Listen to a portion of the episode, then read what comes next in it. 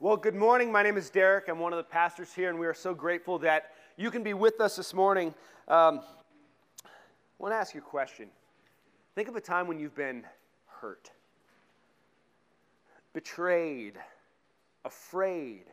You know, I, I started making lists for our lives, and, and, and the list kind of kept going a little bit. Um,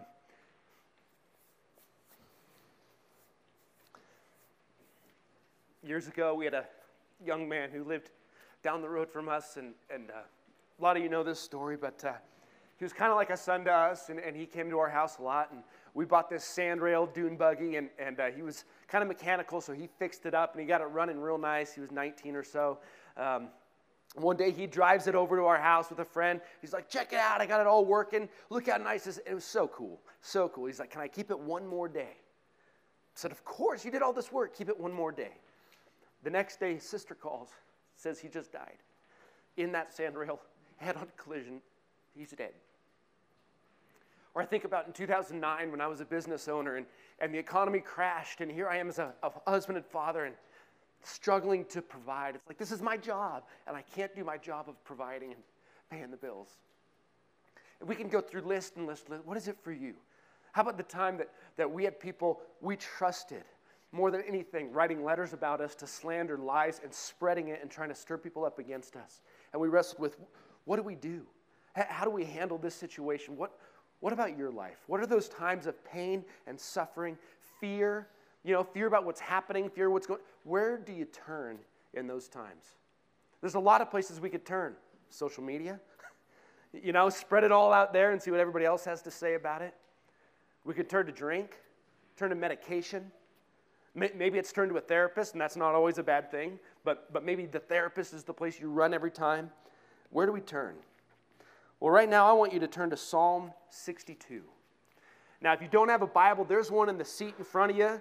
Um, grab it. It is our gift to you. If you don't own a Bible, take it. Uh, and we're in Psalm, and just to make it easy, this is page 530. So if you're not used to the Bible, that is totally okay. It's right about in the middle. Turn there, page 530. The book of Psalms is actually a, it's a collection of songs. It's a collection of poems, uh, and it's written by several different people. King David is probably the most prolific writer of the Psalms and someone we would know. He lived about 3,000 years ago, um, about 1,000 years before Jesus. And he wrote a lot of these. And you probably know some about David, maybe not. He was the first real good king of Israel. Kind of cool thing about the Bible, uh, it is the most reliable ancient document we have. And so we have a pretty good history of David's life in 1st and 2nd Samuel and others.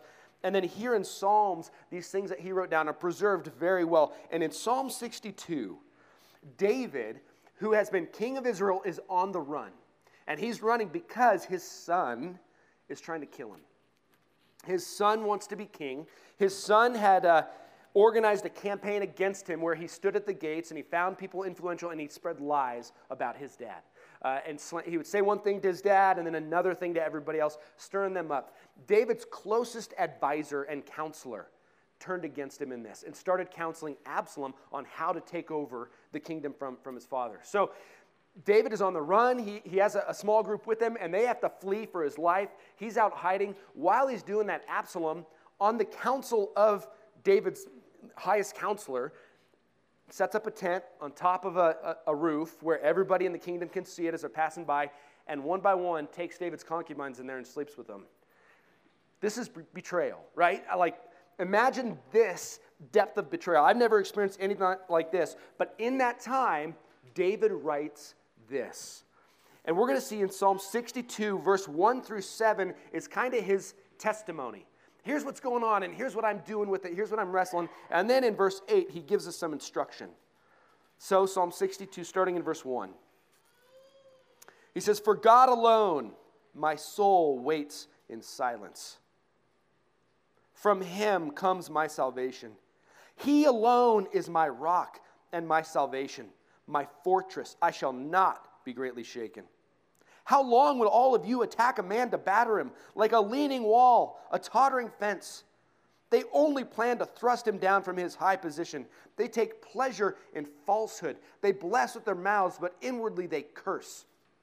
For God alone, my soul, wait in silence, for my hope is from him.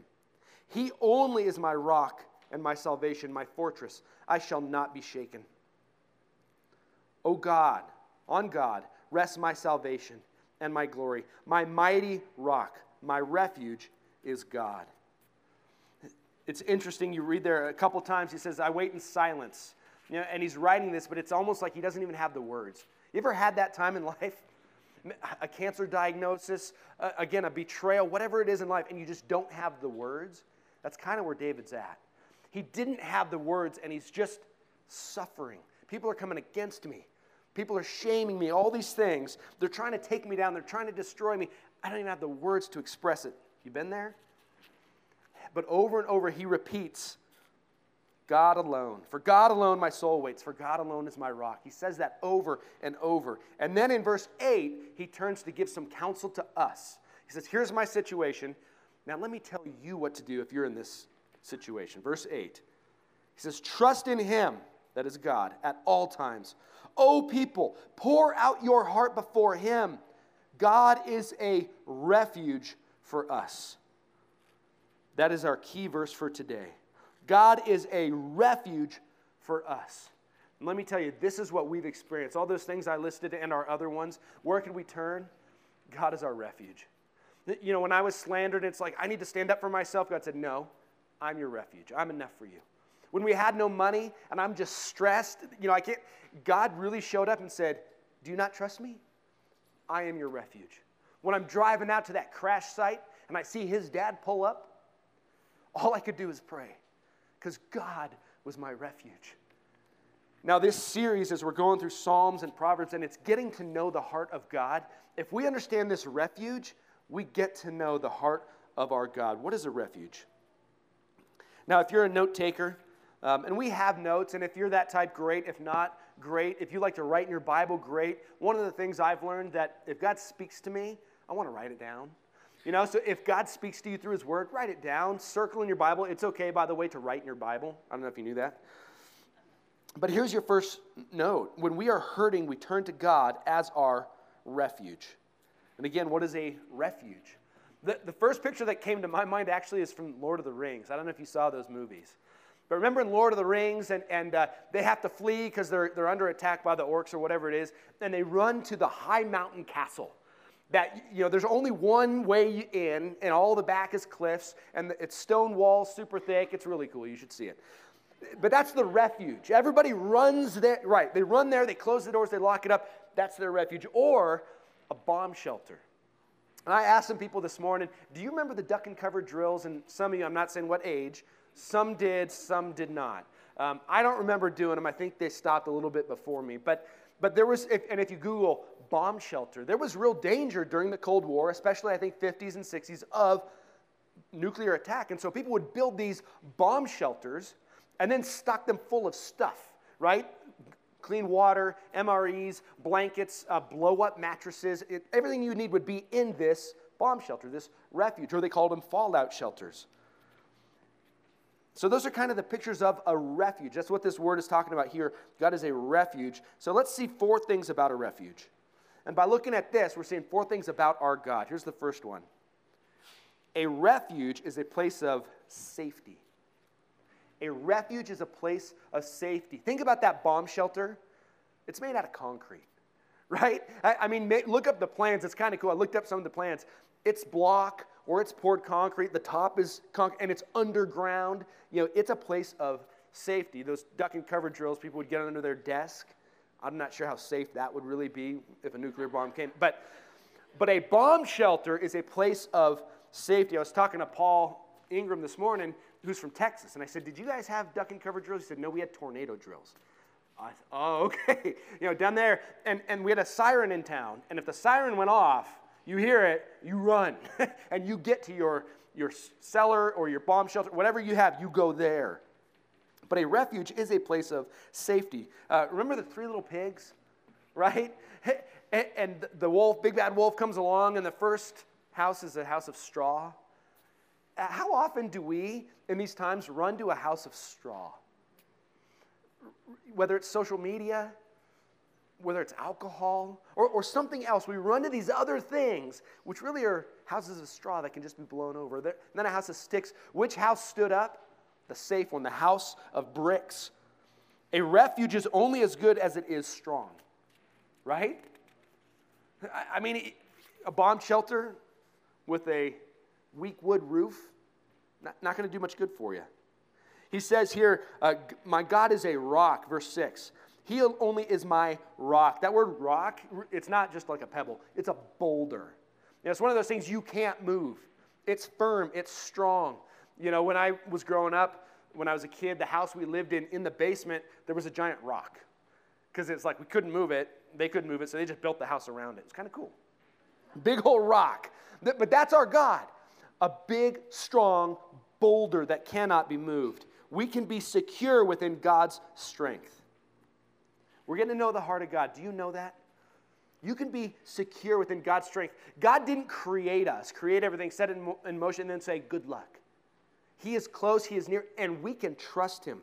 Psalm 104 5 says, He established the earth upon its foundations so that it will not be, it will not totter forever and ever.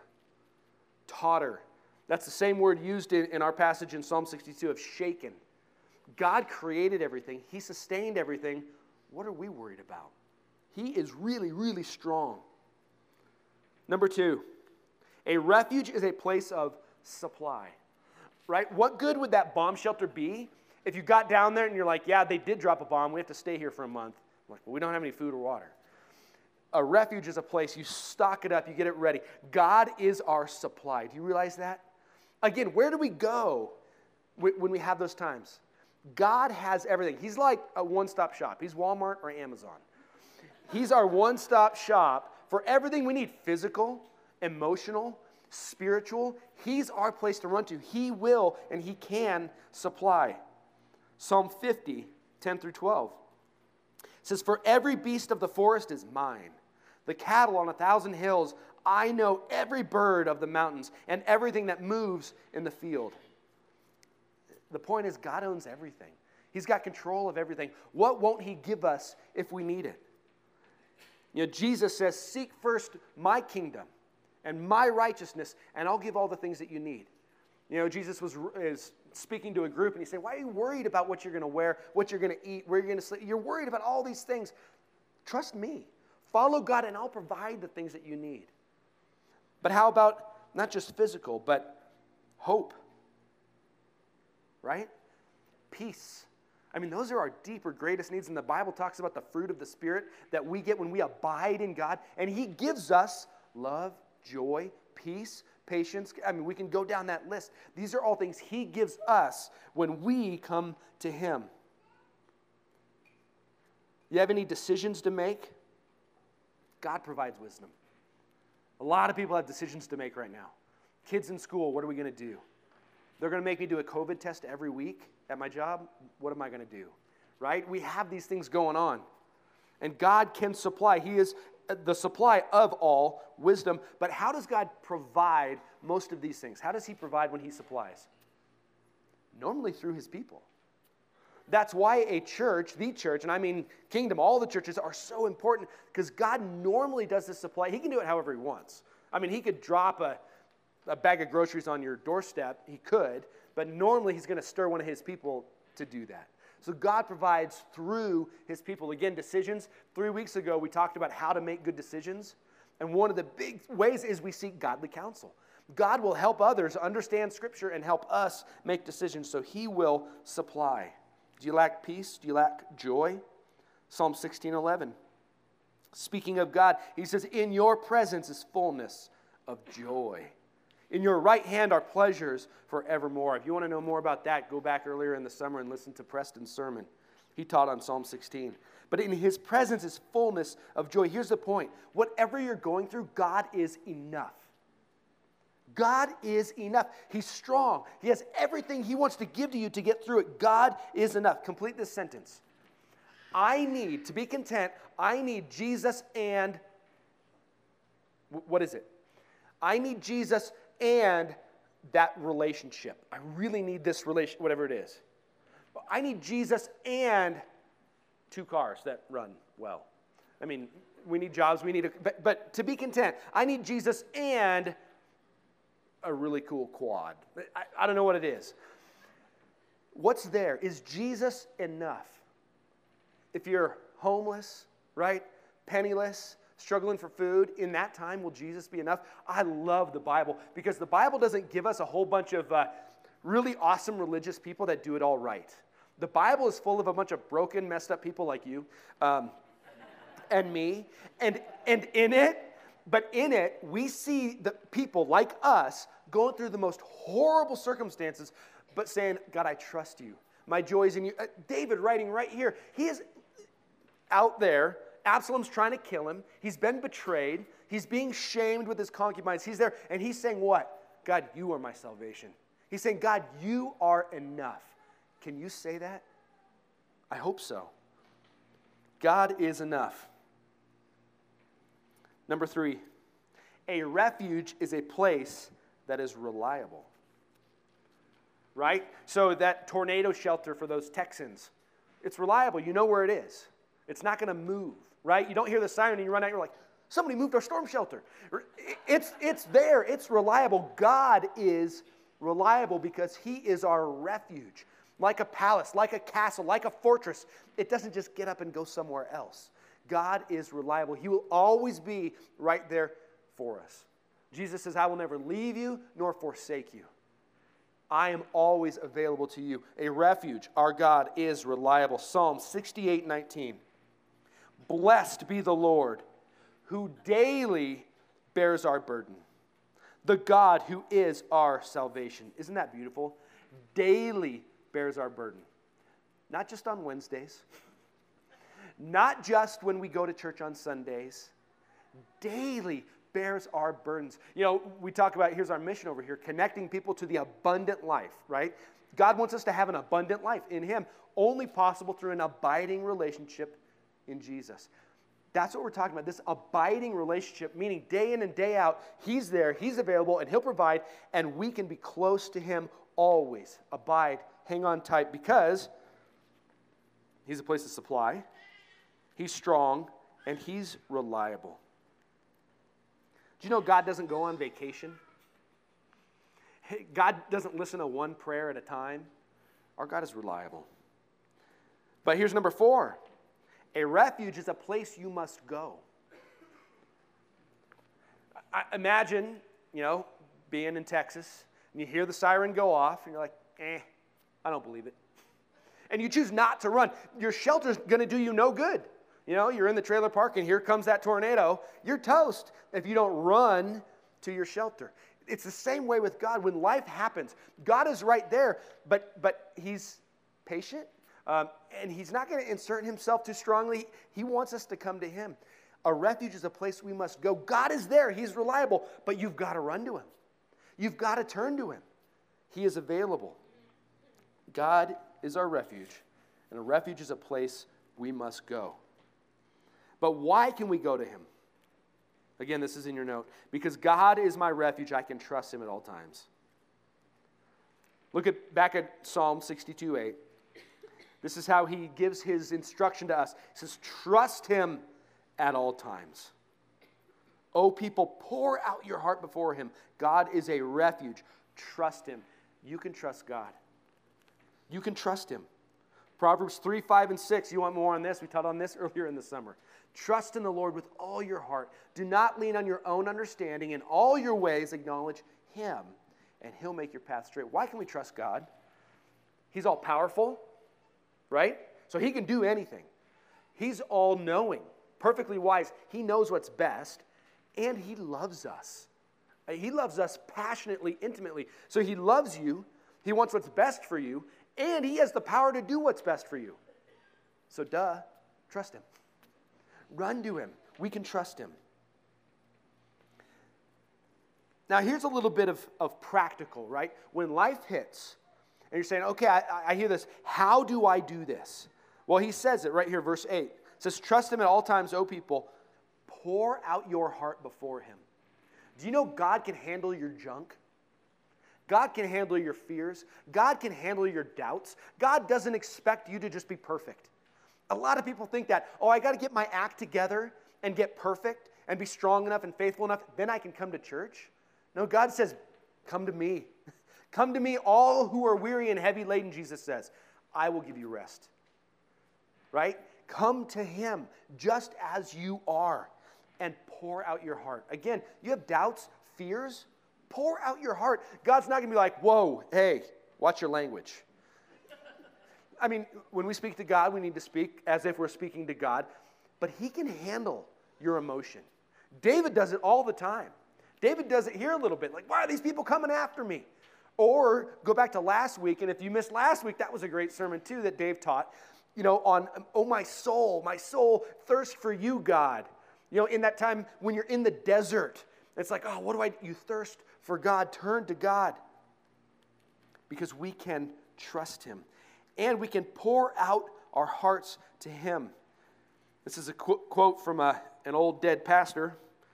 Charles Spurgeon says, Turn the vessel of your soul upside down in his secret presence, and let your inmost thoughts, desires, sorrows, and sins be poured out like water. Hide nothing from him, for you can hide nothing from him. He knows it all anyway. So, so how do we run to him? Part of it is run to him and just pour it out. And I know some of you men, especially like me, like I can handle it, I'm good. I don't need to be emotional. Guess what? This guy writing this, David, when he was 13, probably, killed a bear. F- fought a bear to protect a sheep. When he was 14, fought a lion to protect a sheep.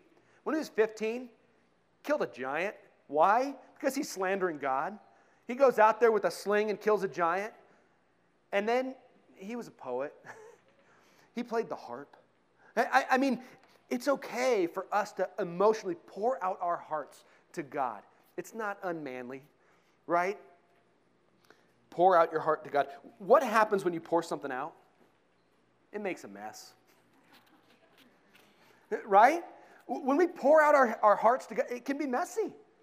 And God can handle it. That's how we go to Him. We go to Him, we pour it out, and He's like, I get it. I get it. And by the way, Jesus does get it.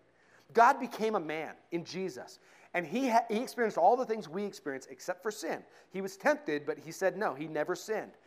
But he gets it. So he can empathize with whatever you're going through. What else happens when we pour something out? It's revealing. I don't know if you've experienced this. You start pouring your heart out to God, you start learning some things about yourself. It's revealing. As you start pouring, and maybe more comes out and more comes out, and hopefully you're going to Scripture and, or talking to God's people who know Scripture, and you start pouring stuff out, and what you get back is, is love, wise guidance, compassion, eh, grace. God doesn't hear your stuff and go, man, you know better. I mean, He might, but He gives us grace. The evidence is Jesus on the cross. Scripture says, while we were still sinners, Christ died for us. He didn't wait for you to get your act together. He looked at you and said, I love you. I'm going to die for you. Not because you're good, because He's good. So, where do you run? What's your refuge? Is Facebook your refuge? You pour your heart out on Facebook or whatever other social media? That's not the place to do it. God is our refuge, He's the place we run. But who is He a refuge for? Look back at verse 8. It says, Trust in Him at all times. O people, pour out your heart before Him. God is a refuge for us. Is God a refuge for everyone? That's a weird question. Pastor, what's the answer? well, we look here. No. Is he available to everyone? Yes. But it is those who, he says, us. He says, people, meaning God's people. That's who he's speaking to. God's people, he is a refuge. Now, if you don't know Jesus as Lord, if he is not your God, he wants to be, and he's available right now, and you can turn to him. Psalm 9:10 says, Those who know your name will put their trust in you you can't trust somebody you don't know. And so, this, God is a refuge for those who know Him, for those who love Him, for those who will turn to Him. And how do you do that? Jesus. Jesus died on the cross for your sins and for mine, for all sins of everyone ever. Jesus rose from the dead. And Scripture's clear. If we, by faith, receive Jesus as Lord, confess Him as Lord, believe He died on the cross and rose from the dead, that's how it starts. If you haven't done that yet, that's where it starts. To get this relationship with God, it's called reconciliation.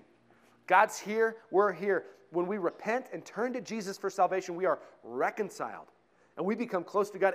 And God is here. He's not this angry God judging you for your sin. He's here like this. Come on, just repent. I love, come to me, come to me, come to me, come to me. I'm available for you. And all we have to do is repent and turn. John 1 12. But as many as received him, to them he gave the right to become children of God. This whole picture, you know, as I was studying and thinking and praying over this this morning, is I get the idea of a, of a father. You know, as a father, I want to be all these things to my kids. I want to be a refuge. I want to be a place of supply. I want to be a place of safety. I want to be a place of strength. But guess what? I am so imperfect. But our God is a loving Father who is perfect, who has all the power, who has all the strength, who has all the wisdom. He is the perfect Father, and here we can be his children, John 1:12. As many as received him, to them he gave the right to become children of God. Have you received him? And listen, God wants to be available for everyone. Jesus made it very clear. He had Peter write it. He says, I desire none to be lost, but for all to come to repentance. So if you know that God is a refuge and you see people suffering, shame on us if we don't point them to the shelter. Shame on us if we don't pull them into the refuge with us. Now, God is there for you. Rather than kind of the politically correct, now believe whatever you want. I mean, there's a way to do it with grace and with love, but God is there and available, and we are to bring people into His protection. You know, we're going to move to our time of response. You know, here at Common Ground, we, we want to worship together. We, we don't think this is a performance.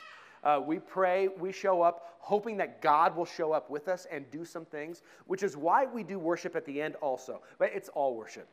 Why we do singing at the end. So that it's a time for us to respond in our hearts. And so for you, you can respond by sitting there and just praying. You can respond by standing up and singing loud with your hands up. You can respond by getting on your knees in prayer and repentance. You can respond, we have prayer walls here and here, kind of chicken wire. You can write a prayer to God, roll it up and stick it in there, and the prayer team will pray for you. I'm going to be over here. You can come talk to me. If, you, if you're here and you're like, I've never done this, I've never come to Jesus as a starting point, come see me. Or if you have something going on in your life and you're like, I just need prayer, come to me. That's a way you can respond. And for the rest of us, we're going to take communion communion. Jesus gave us this at the Last Supper before he went to the cross, the day before he died.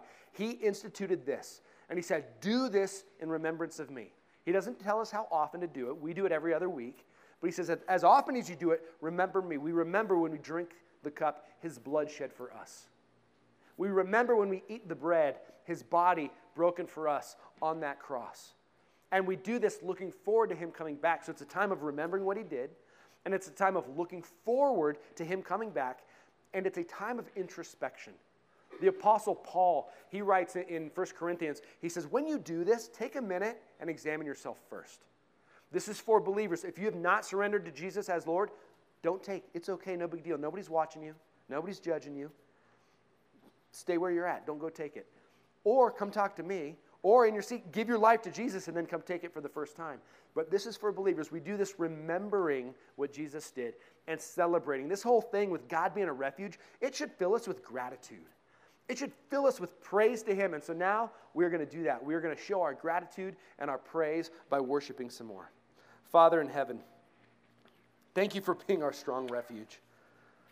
God, I, I thank you that it's not just words in a book, uh, but that it's life lived out. God, I thank you that all those times where I ran to you as a refuge, you, you hadn't moved. You were there every single time, that you were always available. I thank you that we can trust you. Jesus, thank you for going to the cross. Thank you for buying our salvation, not based on our works, not based on how good we are, not based on our gifts or abilities, but based on you.